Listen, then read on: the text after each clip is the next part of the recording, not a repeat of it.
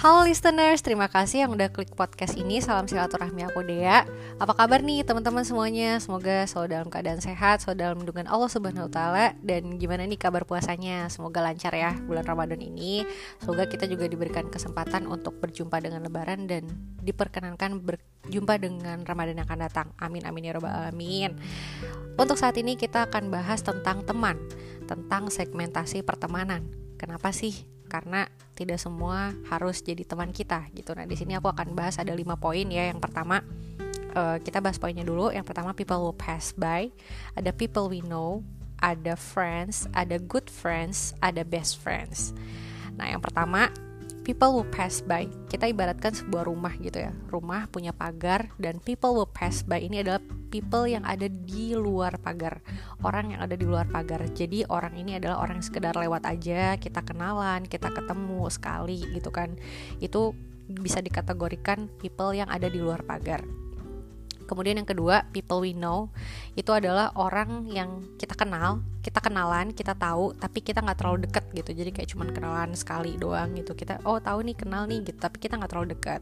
Itu adalah orang yang kita tahu. Jadi kalau misalkan diibaratkan di rumah itu courtyard, di halaman lah, di halaman rumah kita gitu ya. Kemudian yang ketiga ada friends, yaitu kalau misalkan di rumah tuh taruhlah dia di living room gitu, di ruang tamu. Jadi uh, apa namanya? Friends ini adalah kan yang disebut dengan teman itu adalah ketika kita mengenal mereka dan mereka mengenal kita. Nah, teman itu adalah yang tahu, kenal. Jadi kalau ya itu tadi di ruang tamu gitu. Jadi hubungannya tuh masih sebatas teman lah gitu, saling tahu gitu.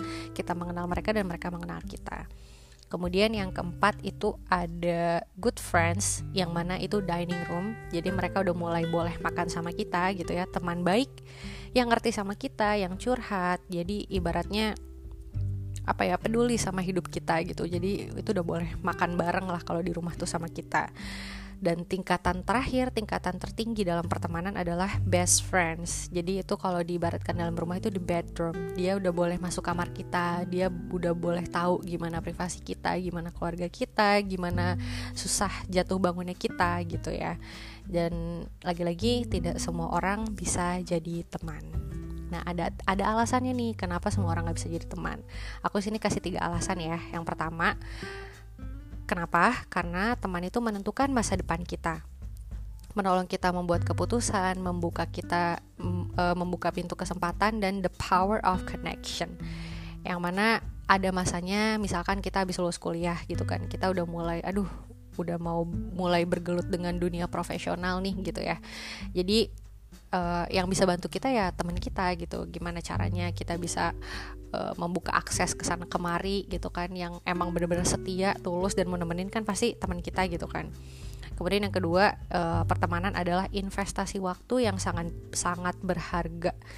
Jadi yang menjadi bagian dari hidup kita, keluarga kita. Kadang orangnya tuh nggak pintar-pintar amat, tapi memang karena dia mudah bergaul, jadi dia punya link sana sini gitu uh, apa ya pernah nggak sih teman-teman ngerasain gitu ketika kita misalkan ada ngopi sama orang gitu ya apalagi anak quality time pasti ngerti banget. Kita duduk berjam-jam kita ngobrolin hal yang memang benefit buat future gitu buat masa depan. Dan itu bener-bener setelah kita bertemu gitu sama teman kita itu tuh kayak energi kita balik lagi gitu. Terus kita kayak ke charge lagi kayak event itu kayak misal cuma nelpon atau cuma sekedar nasehat tapi itu kayak bener-bener jadi bisa merecharge lagi karena ya itulah gitu teman tuh adalah investasi berharga gitu buat hidup kita. Dan yang terakhir uh, karena teman kita bisa berubah. Jadi kadang apa ya uh, ada personality seseorang yang ketika dia bergaul dengan A dia jadi A, yang B jadi B, C jadi C. Jadi dia kayak mengalir dengan mengalir dengan uh, apa adanya lah kayak gitu. Gampang gampang bunglon gitu. Ya sebenarnya kita juga jadi manusia emang harus bunglon sih ke sana kemari. Cuman ya ketika kita salah pergaulan kita akan berbaur dengan pergaulan itu. Nauzubillah kalau misalkan pergaulan itu negatif gitu kan. Jadi kayak alangkah baiknya untuk tindakan yang preventif gitu ya buat diri kita kita lebih baik untuk menjaga uh, apa lingkungan pertemanan kita di lingkungan yang baik gitu ya supaya kita pun juga ikut baik gitu um, mungkin segitu aja ya pembahasan kita terkait pertemanan. Semoga teman-teman bisa apa ya aku berharap teman-teman dikaruniai dan dianugerahkan teman-teman yang baik di sekeliling teman-teman semuanya.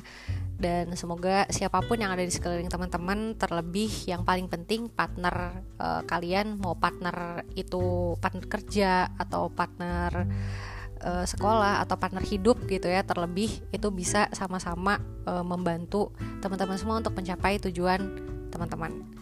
Uh, mungkin segitu aja. Sampai ketemu di podcast selanjutnya. Wassalamualaikum warahmatullahi wabarakatuh